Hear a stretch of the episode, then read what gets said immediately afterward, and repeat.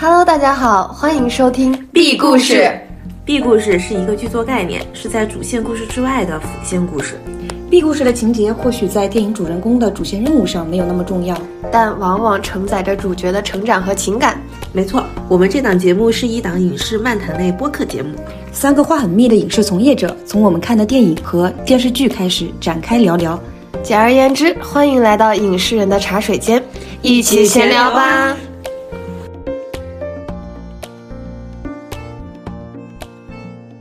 我是被偶像剧荼毒，至今活在恋爱脚本里的 CR。大家好，我是唯爱 HE，看到 B 就会寄刀片的可可白。大家好，我是唯爱韩剧浪漫爱情，不爱看花束般的恋爱的根宝。感谢收听本期的 B 故事，这是我们的第一期播客。我们三个人呢都是话很密的影视人。最近我们看了一部电影，在工位大聊了好几轮，所以就想着要不要开一个播客，把我们的日常闲聊都录下来，这样我们的电波可能就会跟听众同频。啊，那我们今天要聊的就是韩国电影《三十天》。这部电影呢是十月三十号在韩国上映的，它连续三周都拿到了韩国的本土票房冠军。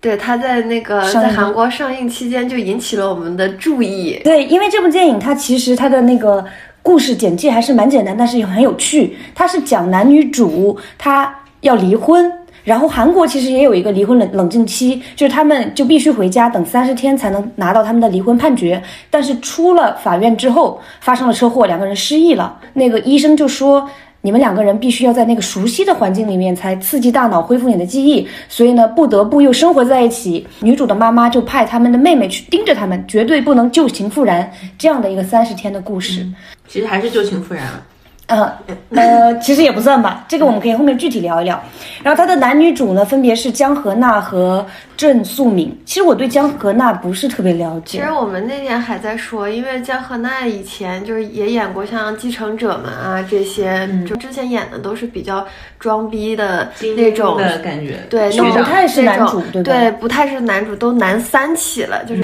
对。然后郑素敏的话，就是今生是第一次的女主角。对，是因为这部戏被大家熟知了。总之就是这两男女主她都是熟脸，但不是那种大爆电影或者剧集的女主角的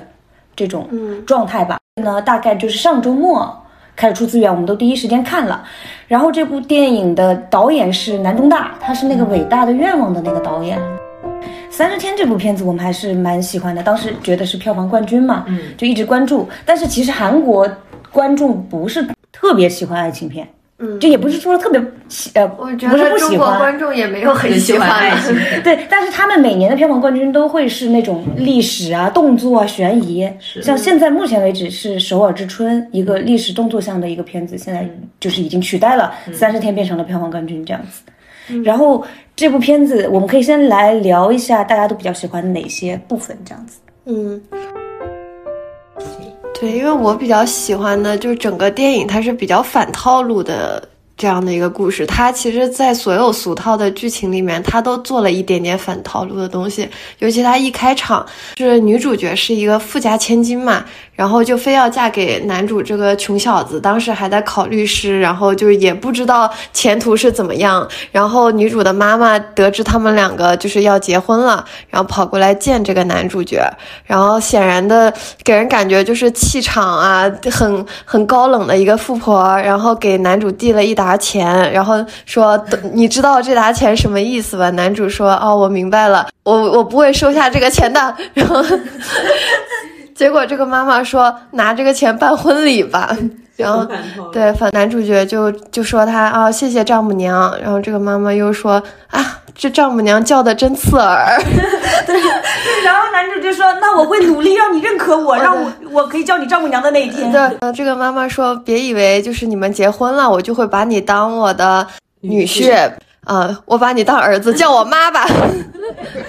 就非常有意思的一个母亲角色。然后包括最后，呃，那男女主就是相当于分手了之后，然后他还专门跑过来反复提及女主角在哪个航站楼几点出发，就是暗示男主可以去追回他的女儿。其实这个丈母娘有一个点，我也觉得蛮好玩的，就是说，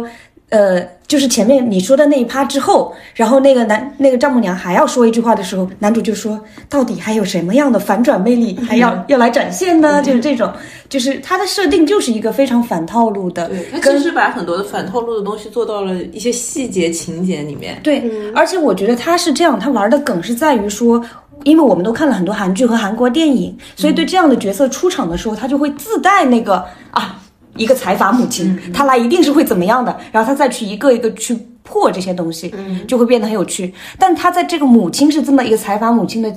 前提下，他又做了一个将军父亲，是那个韩剧很多韩剧里面的，就是他就是那个在套路内的将军父亲，他就形成一个对比，就是一个坚决反对我女儿嫁给一个穷小子的父亲和这样一个母亲，嗯，对他就会显得更加好玩，我觉得，嗯，是他在开场他就说我妈妈就是邻居家大婶的那种样子，男主坐下之后说，我没有见过这样的邻居大婶，对对对。啊，我我看到那个字幕是说，就是小区里经常会见到的那种大妈。大妈啊，对，他说我们小区里没有这样的大妈。对，就所有台词什么的感觉都挺可爱的。然后我比较喜欢的，其实就一般爱情片，它到最后嘛，它高潮的时候其实都有一段回忆杀。嗯，然后呢，然后相当于它这个电影的最后呢，其实也是女主要被她妈妈送出国了。然后呢，就是朋友就起哄，让男主还是要去机场把她追回来。就是说你回忆一下，你们俩之前就是那些甜蜜的回忆，你总能详细一点，然后你就能去把他追回来了。然后男主就开始回忆杀的时候，按照以前爱情片的套路，他就应该是回忆的那种很感人的东西。然后这个时候轰一首 BGM，结果他回忆的全都是他们 就是决定离婚之前的所有非常不堪的那些回忆嘛。就那那个反套路和笑点其实还蛮那个的。然后他追到机场后吧，你就觉得那他还能怎么去就回归到他？毕竟他第一类型还是爱情片嘛，你就觉得他怎么会回归到这种浪漫的东西？我觉得男主的那段表白其实还是。有有让我觉得还是挺浪漫和感动的。他不就是说他听到的就是说我总是慢一步。对，一一个以及就是说，就人会决定分手或离婚，一定是不好的回忆，就是超越了好的回忆嘛。他只是觉得，就是在这个节点的话，他觉得那个就是他们好的那个回忆，就是你在寻回的那种东西，你还是能够感受到自己其实是曾经很爱他的。对，就那段那段表白，你就在听的时候，你就觉得我操，就觉得我靠，就是为什么？就是前面他的所有剧情，其实它展现的其实都是婚姻和一段关系走走到了一个就是已经基本上快要分手的那个节点，其实已经很糟心很糟心了。但是他还是能在结尾就是用一个还是挺动人、挺浪漫的东西给你拉拉回来。就像对于我这种很喜欢看爱情电影的人的话，你看到那儿的时候，真的会觉得还还是有一点感动。对，还是有点感动的。他又是在反套路里面，但是他套路的那个部分吧，又还是刚刚好，就还是能打动到就是爱情片的受众的。嗯嗯嗯。其实《可可白》刚看完的时候，就是第一句话就是说，为什么前面那么糟心，最后还可以这么浪漫？对，因为我是一天就看完了，你们两个分两天看的，就头一天看到那些糟心的部分，你们第二天来就说啊，这两个人就是不应该在一起，就是应该离婚。然后最后看完了以后，嗯嗯，还是有那么一些浪漫的东西在。嗯，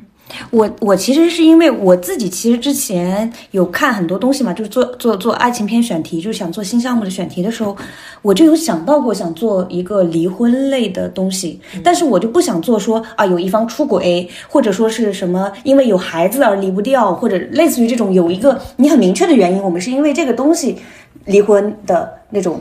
然后我关，然后我，所以我是最早看到这个片子嘛，我就会想说，两个人如果之间是没有那种羁绊，不是谁出轨了，或者每哪一方特别渣，或者有什么实质性的过错，嗯，那爱情它也是会消失的嘛。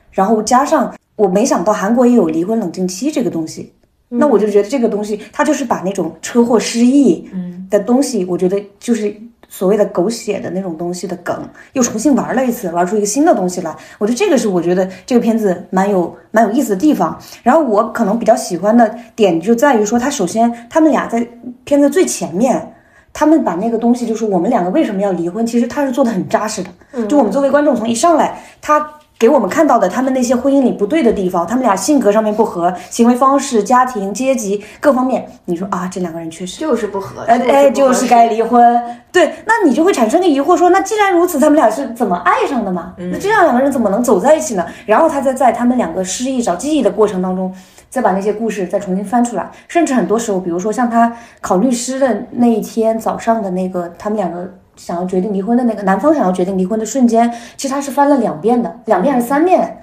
他去讲，其实同样一个事情，如果你从不同的角度去看，它可以是你离婚的理由，也可以是其实他那个女孩很笨拙的，她爱你，她为你考虑，只是没做好而已嘛。嗯，对我觉得这些地方就是说。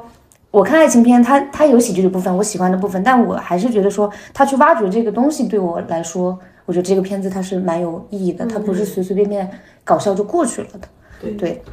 我就所以我，我还蛮喜欢片子这个部分，包括其实有人会去诟病，哎，都这样了，为什么还能在一起啊？这两个人就不应该在一起。其实我觉得这个片子它没有在这个命题上面说一定要给出一个什么样的答案。对，其实他到最后他也没有说两个人就是 happy ending 了，或者是彻底不行了，他还是比较留一个开放的那个口。因为对，因为女主她那一段的台词，我们反正都剧透了哈。就那那段台词就是说，我现在就是因为男主其实追到机场，但是女主她其实没有就是没有，因为到最后男主对恢复了，她没有回头，对，她没有回头，然后但是呢，她又回来叫了。男主嘛，男主就说：“那你为什么要又出来，又从那个登机口出来嘛？”他就说：“因为你现在恢复了记忆，所以呢，你决定离婚是因为不好的记忆超过了好的记忆嘛？那但是我现在满脑子里都是好的记忆，所以我想要把那个不好的也找回来，这样才公平，这样我才能去做出一个决定，说我们要不要分开嘛？要不然我就是带着所有美好的回忆，我却要放弃这段感情。对，嗯嗯，是是这块。其实我们本身本来都是很讨厌 open ending 的，很讨厌 OE 的人，但是就是对这个结局吧，你还是可以理解，因为那相对还是偏 happy ending，因为两个人就亲在一起了嘛。对对对。对我我是感觉，对他只是没有给这段情感关系定义一个是最终的那种走向对对，因为我觉得这也取决于说他们两个人在感情里面，他不是非黑即白的，你不能说啊女主是。特别好，男男主辜负了她，或者说是呃男主怎么样，然后女主跟他就是不合适。因为我觉得蛮有意思的点有在于说，他们两个人都失忆了，第一次回到那个家里面嘛，然后呢男女主就看到满屋子的都是酒瓶，特别乱，房子里面，他就说，啊这么酗酒，怪不得什么会跟你分离婚这样子。然后结果他妹就在边上吐槽说，都是你喝的哦。他说啊，你是遭受了什么样的折磨才会让妻子喝这么多酒？对，就是他那个女主的问题也是蛮明显的，她有酗酒的问题。她其实看前面的剧情，你会觉得他们俩身上的问题确实都是非常的明确的，以及就是你不管带入其中哪一个角色，你都太能共情，就是他们为什么会走到离婚这一步。就他这个东西是没有对错的啦。对，嗯，而且说他们这些问题其实也都是可以去克服的。嗯，对，因为他们失忆的这段时间，其实他们相处的还是很好。他们一边相处的很好，一边又不断的去闪回他们过去一些美好的记忆嘛。嗯对，其实感觉就是两个人虽然就是种种不合适，但他没有说做两个人是很讨人厌的人，就是包括他这个男生因为比较穷，然后事业还没有起来，然后他可能就是各种自卑，然后各种找茬，但是你就觉得也不是说他人本身有多坏，他还是把这个人做的憨憨傻傻。然后这个女孩子虽然就是呃富家女，然后不知道节俭啊，然后包括就比较野蛮女友的那种感觉，她这一上来，女主就有一个很强烈的 OS，一直在重复说：“我是个疯女人，我是个疯女人。”这样子她确实很疯批。对，对，但但本身他们不是说两个人分别是多么的糟糕，他不是在做这种东西，还是就是说爱情就是很不讲道理的，就是我们有种种的不合适，但是又有那种致命的吸引力，就不管怎样就会亲到一起。对然后他很好玩的一个点，他他在镜头上面有设计，就是女主每次看男主的时候是带滤镜的，带那种炫光，就是那种逆光，就是说。呃，因为他是一开始男主女主初初次见面的时候，他们两个人对初相遇其实没有印象的，是有一个酒吧里面的酒保撮合他们说联谊啊，什么喝一杯啊这种，但是呢。男主就是其实有点憨憨傻傻的一个在备考法考考考律师证的一个男的嘛，也没有什么太多恋爱经验的那种，所以他的那个状态女主是看不上的，就没有那么帅，笑起来有点奇怪的那种。是一开始杀人微笑，笑起来很吓人。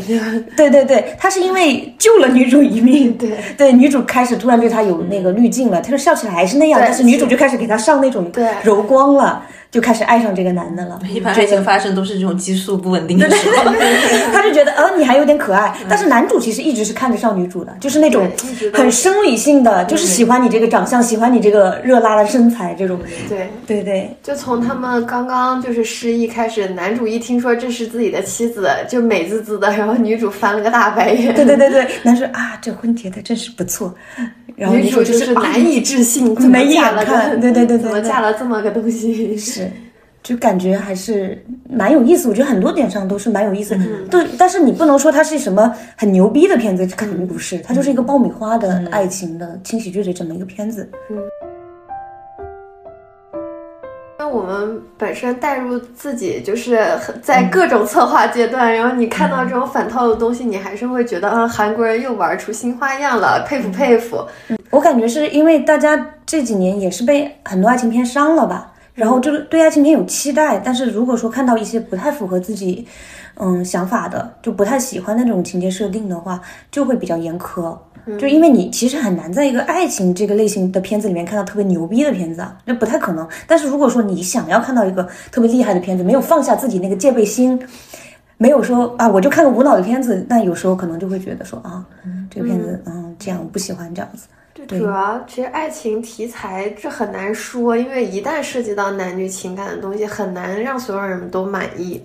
对，因为大家现在对我觉得对理想爱情的要求也是越来越高，现实生活中也是啊，包括我们可能在很多社交平台、小红书啊什么的，大家可能就是爱情不像以前那样了。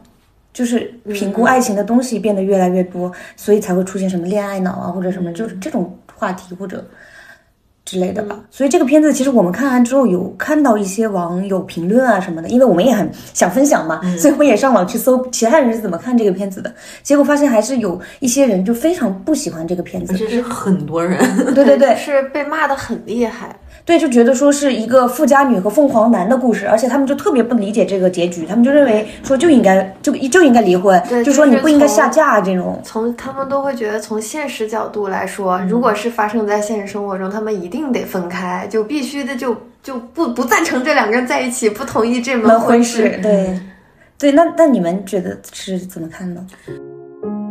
因为我感觉就是现在的观众其实对爱情电影它的那个审判感还是比较重的。我觉得最大的原因就是它那个电影时长其实比较短，然后你其实，在看观看整个电影的过程中，还是更容易带入自己的现实逻辑，就是它不像一部就是。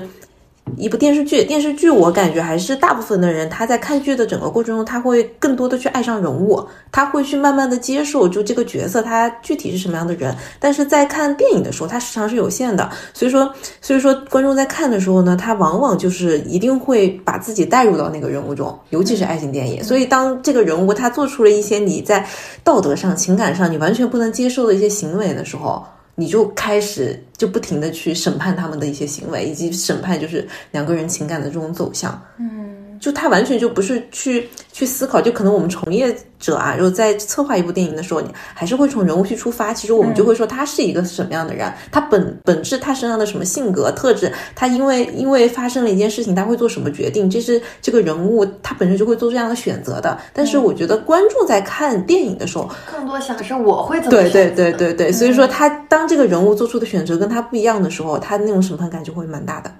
就是爱情电影，简直就是我感觉是这个的重灾区，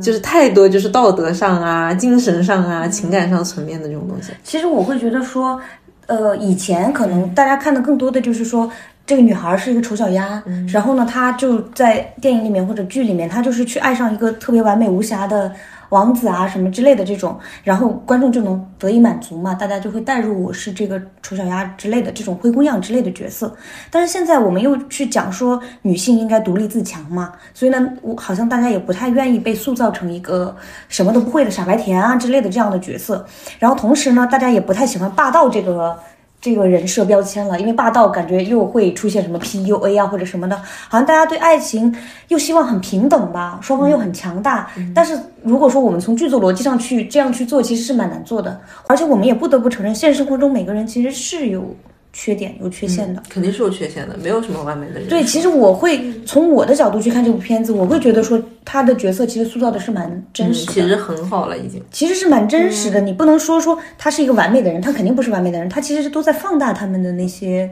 缺点的东西。但是两个有缺点的人，我自己看电影，两个有缺点的人，我会觉得是更有趣的。甚至我是爱看那种怪咖的爱情电影嘛，嗯就是你们两个人就是很奇怪，很神经病，然后你们俩在一起，我我会更磕这样的爱情。但是我会觉得说，现在很多有争议的片子，是因为大家就会去放大他们的缺点，觉得难以接受。不管说我我去代入这个角色，我会觉得啊，我不会是这样子的，还是说我去选择这个，我代入这个角色之后，我去选择这段爱情里面那些东西的时候，我就无法去忍受对方身上的任何一个缺点。我希望对方完美。不能出现任何的呃凤凰男也好，或者说是 PUA 啊，或者是打压我啊，还是怎么样的那种。对，其实我感觉我看这个片子，他已经在就品味他所有策划点的时候，你已经觉得他在努力的规避，就是被大家诟病这个点。就首先他结局没有给你一个明确的，他们到底有就是以后还会不会再离婚。他首先结局他不给你下定论，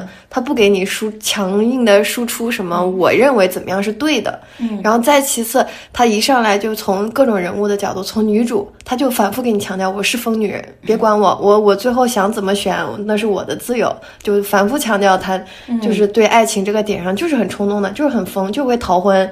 对，就是这样子的一个人。再从他男主角这边来说，男主角包括他的妈妈那边，虽然说他们不是说家境不匹配，但人家也不图你什么，他没有把这个人做的很精于算计，或者就是图女方家能给他带来什么，他完全规避了这个这方面的展现。然后包括男主角自己这种憨憨傻傻的人设，他其实也是在规避那种。把爱情掺杂太多，就是聪明感的那种男生，然后包括他本身是一个律师的职业其实互，相不算计。这个片子里面虽然说是有富家女和凤凰男，谁也没算计过谁，从从来没有从来没有在钱那一上辈对上面去讲这些东西，但是两个人本身是不 care 这个东西。对，嗯，包括你这个男主角，他最后也考上律师了，做了一个未来可期的人设，就是感觉层层都是在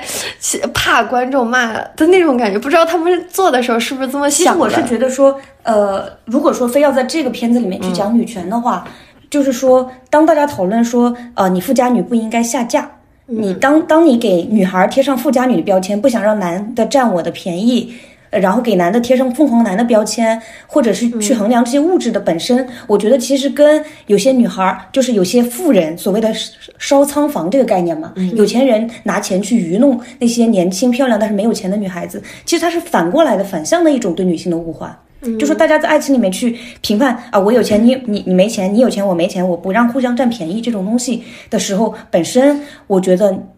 也没有在太尊重女性，也没有太去讲平权这个事情，所以我会觉得说，哪怕你拿这个去讨论女权，我都会觉得也不是特别的准确和正确。嗯，因为这部电影就不是讨论这个对点，他没对对没在讨论这个东西。对他没有在讨论这个东西，加上说，呃，什么呃富家女就不应该下嫁，凤凰男就嫁不得的本身，我觉得也是在给不同的人群去、去贴标签，也非常之呃不平权，甚至不去讲性别问题本身这个东西也不是特别对。嗯，当我们谈论爱情的时候，我觉得就是很简单的去谈论爱情，他们之间确实是有那样的问题啊，包括说婆婆总说啊有钱人家的女儿，包括呃富家女有时候无意的说出那个什么、呃、无业游民，你无业游民之类的这种东西，他们确实有在这里面去掺杂，但是他们是互相的一个东西。对，所以那最后这个女主她所谓的作作为一个富家女，她要不要选择跟这个凤凰男在一起？你给她一个开放的、自由的选择的权利，她可以去跟门门当户对，也可以跟凤凰男，她考虑的是爱情嘛？考虑是我们之间好的回忆多还是坏的回忆多，我们能不能走下去？我觉得这个就蛮纯粹的。反而是外围的这些讨论，使得这个爱情变得很功利啊，或者怎么样的这样。对，其实我们会有这期播客，也是因为听到了这样的声音。就是我们本来大家看完这个片子都还挺开心的，就是轻松愉快反套路，觉得有挺多可以学习的地方。结果一刷网上的评论，怎么这么多人在探讨这个层面的东西？就我们是没有太想到的。嗯，对，因为我们其实也不是说在神话这个片子，可能对我们来说，这个片子也就是一个六到七分豆瓣对对对这样的一个东西，但是我们会觉得说，呃，够了，满足了，就是在这个类型里面，我看这个东西啊，蛮有意思，就是这样子。但是如果说批评的声音那么大的时候，我们其实有一点困惑，因为包括我们自己也做了一些爱情电影的项目，包括我们自己去看市场上面的爱情电影的片子的时候，发现大家好像就是陷入这个困境了，就是好像爱情电影没办法做了，爱情电影死了。对的这样一种状态，不知道观众爱看什么样的爱情电影。像我们认识的一些编剧朋友的话，他都已经不是特别想碰爱情电影了，就是觉得因为观众对于一些道德瑕疵的那种。现在的那种要求真的太高了，就是不知道写什么样的男女主，写什么样的爱情故事可以不被批判、被喜欢，就好像蛮难的，全是全是雷区，全是禁区的那种东西。对，因为现在你回过头看以前的很多爱情电影，它里面很多细节放到现在都是会被骂死的，什么我可能不会爱你，对对对，对吧？现在已经完全还有那个袁湘琴他们那个。啊，对，因为 恶作剧之吻嘛，现在不停的在骂江直树，嗯，然后还有其实前段时间因为看别因为做别的项目，然后参考那。个嗯，初恋这件小事儿的时候，你会发现，就是最后男女主就是在高中分开的那个原因，是因为男主的朋友告诉他我喜欢女主，所以说你一定不可以跟他在一起。这种情节放到现在肯定是被骂死了。对，我一方面我能理解说时代进步了，大家就是女性的一些思想觉醒了，但是另外一方面又会觉得说，哎，那那到底怎么办呢？我们要做什么样的爱情爱情片子呢？因为有时候我们会觉得说。电影其实是没有没有道德的，包括我们很很多经典的影片里面，它就是去一些禁忌的东西、伦理的东西，就是怎么说呢？我就是不太同意说你看一部片子，比如说它里面有去是去看什么道德的、正义的，就是学学习，然后我看了就会变坏，还是会变好？对，所以就还还蛮难的。而且其实对我们三个人来说，我们永远爱看爱情电影吧？对，嗯，而且我们就是天生宽容度很高的那种。就别人什么爱情电影的受众，对，当然我们也承认了，就是有很多国产爱情烂片，那肯定是有烂片的。观众不是说无缘无故，片子挺好的我骂你，一定是有烂片嘛？有烂片的情况下才会骂你。对，但是我会觉得说，我希望爱情电影会一直有出来，一直想，一直还是想看到好看的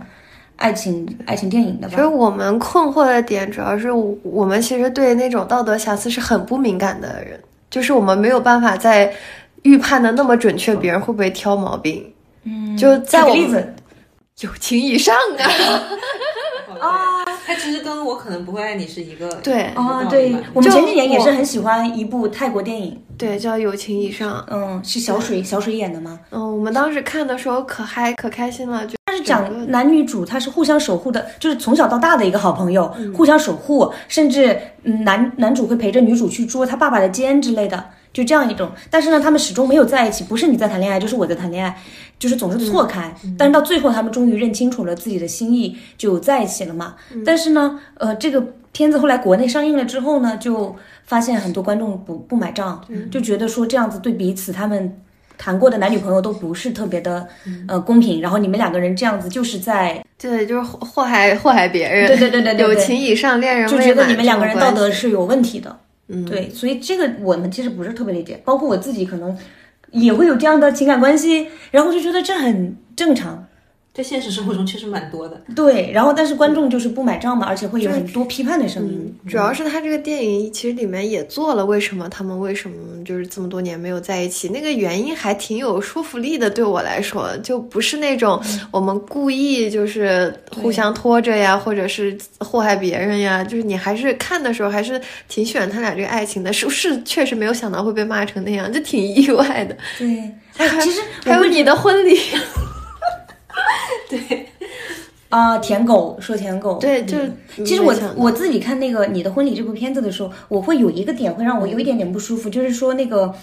男主周潇齐，嗯，他在那个比赛，其实他那个比赛就是几百米嘛，就是瞬间游一下就好了。的那种，你你为什么不跳下去游一下，然后再去找女主嘛？他就直接从那个跑台上跑跑走了。对这个这个点，当时我会有一点点不舒服，因为我我觉得我事业心还是蛮强的，没有那么恋爱脑。对，但是呢，如果后面的所有情节发展，我是可以可以理解的。就是说，这个男的就说，类似于，嗯，把女主跟他分开，就是说，你说过一次后悔，那你以后就会反反复复的拿这个事情什么的。嗯，而然后男主对他好，好像观众的点在于什么，舔狗舔到最后就一无所有，你没有获得爱情，所以你白舔了。但是。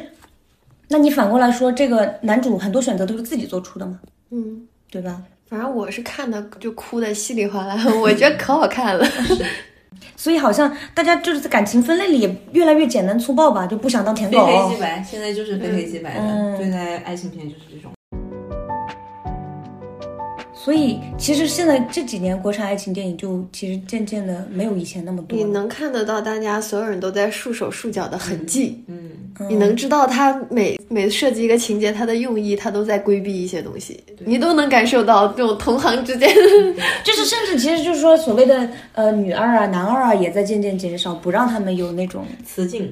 呃雌竞也不能有，不能有不能有那种其他的暧昧关系啊或者什么的。但是就是这种常规的比较好用的套路都用不了了，有点那种感觉，对吧？要要双节，现在爱情片要做的好看，确实很难了，已经。很难了，因为不刺激了，已经所有可以刺激的地方你都会很谨慎。那海外的爱情片还多吗？我觉得也变少了。反正韩国为什么变少，大家都知道。韩语已经不是孩子了，我们就是看着韩剧长大的人，就是韩国人都不相信爱情了，就我们该怎么办？我该看点啥？嗯其实奈飞前几年还是出了蛮多爱情片，包括 A 二四，就欧美那一块儿、还出了一些，但是他们的探讨的东西就要更多一点了，包括一些同性的题材啊，或者是什么那个你今年很喜欢那过往人生啊什么的，对。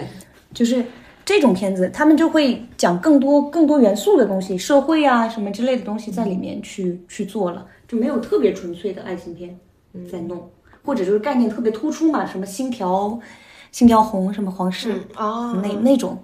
那种片子会会多一点。现在就是特别希望他们再多拍点小妞电影，就是无脑的、是浪漫的，设定越浮夸越好的。电影变少的同时，其实剧集那一块儿反而全是爱情类型哦，对吧？不管是古偶还是现偶，那会觉得是因为大家就去看那我觉得这个还是女性观众，她其实对爱情她还是有需求的，就爱情类型的影视作品。只是我觉得这种东西在剧集里面更容易得到一种满足吧。就是就是就像我刚刚说的，就是你在看剧的时候，你还是很容易去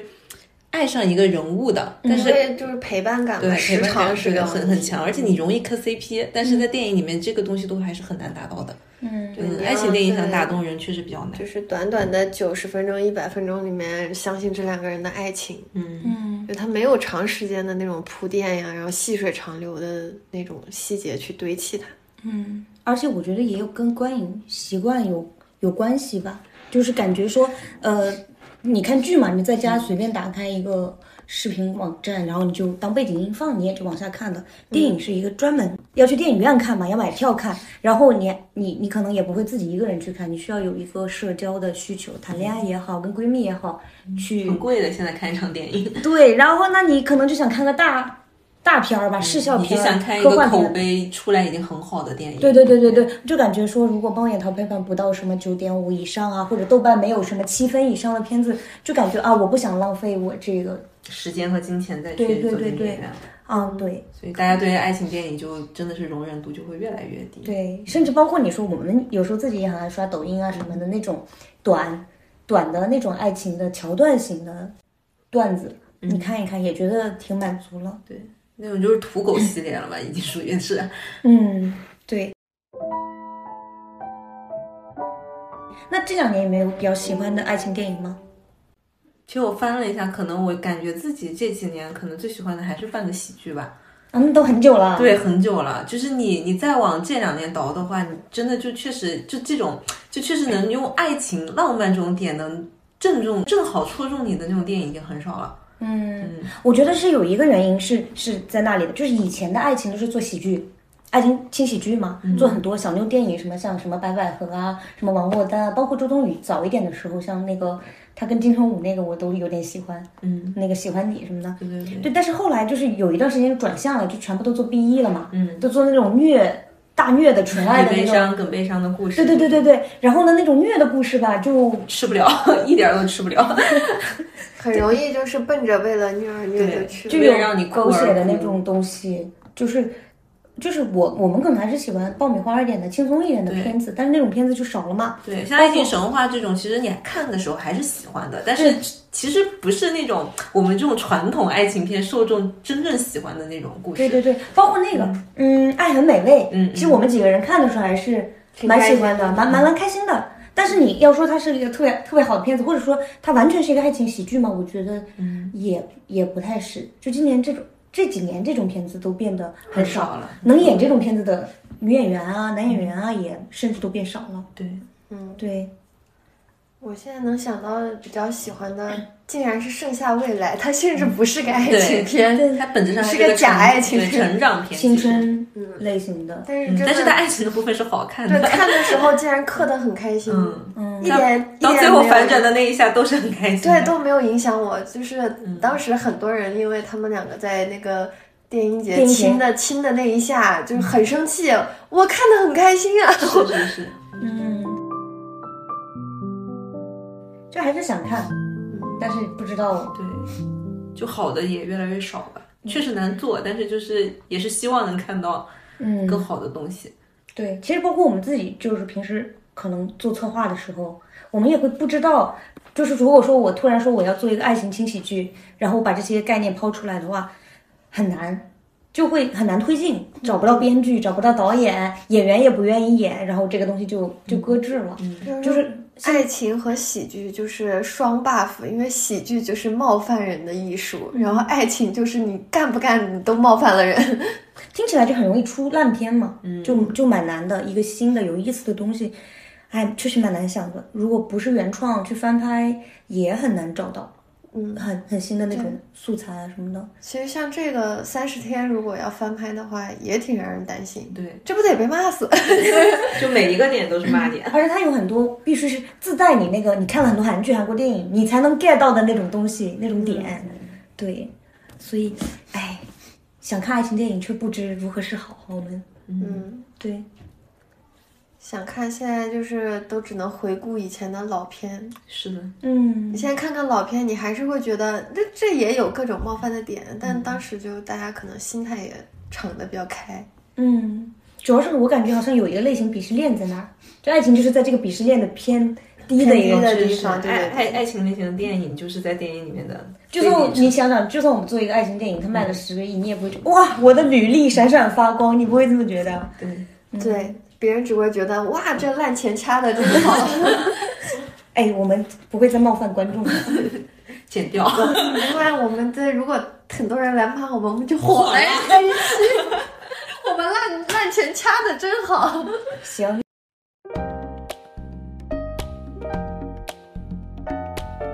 啊，那大家可以聊一下大家自己互相就比较喜欢的爱情片的类型。那我又要端出我的《怦然心动》，至今还是我最喜欢的爱情电影。看那个的时候，你就会觉得，嗯，就年轻的爱情很美好的那种感觉。我最喜欢的可能还是《时空恋女人》和以前《毕业单身日记》这种，嗯就是虽然就是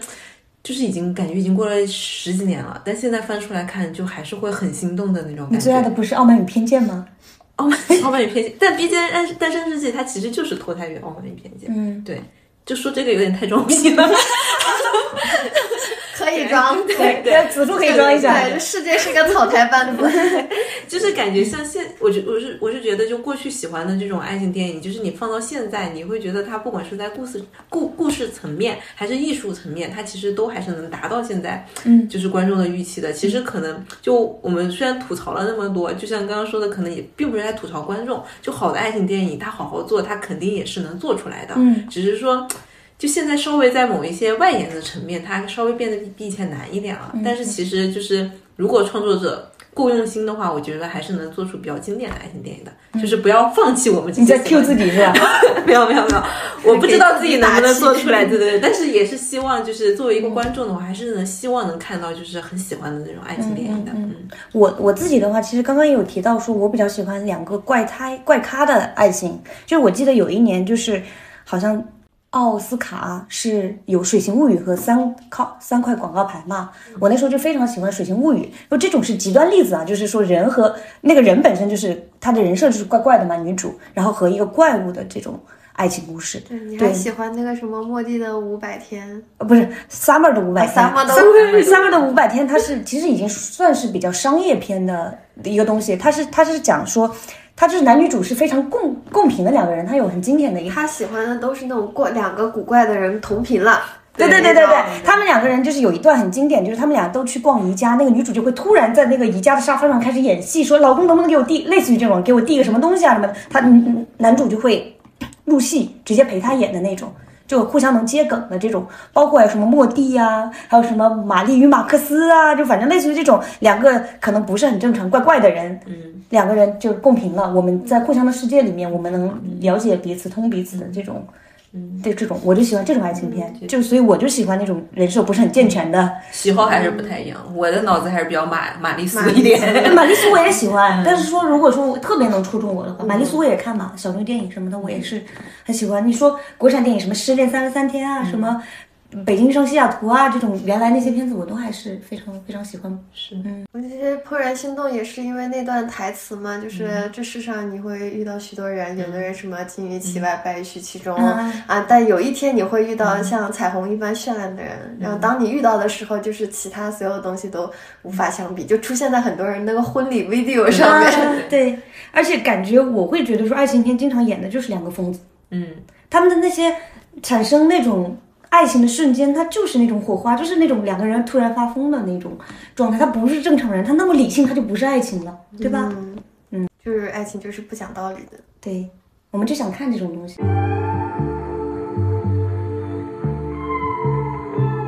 我是首先我想总结一下，就是说《三十天》这部片子，我们是觉得说你不要带着很高的预期，你就是轻轻松松的想看一部爱情喜剧的话，我觉得可以去看一下，就是还是蛮有蛮有意思的。他因为他是讲两个要离婚却失忆了的人，他去找回记忆，那他其实就找回了他自己当初爱上彼此的一些原因。嗯，但是一段爱情又走向消亡，那他也是有原因的。我觉得他把这两面都做得蛮好的，所以可以去看一看，笑一笑这样子。其实我们一开始本来也是因为。就是网上的骂声很多，然后我们想就是来夸一夸这个片子，万一有人同频呢？就想想哦，这世上还有个角落，有一群人就是其实是挺喜欢这个片子的。对，然后我们也想知道说，那大家还爱看爱情电影吗？想看什么样的爱情电影？嗯，对，我觉得可以可以在呃评论里面跟我们互动一下，告诉我们这样子，然后我们就是下一步就做哪个。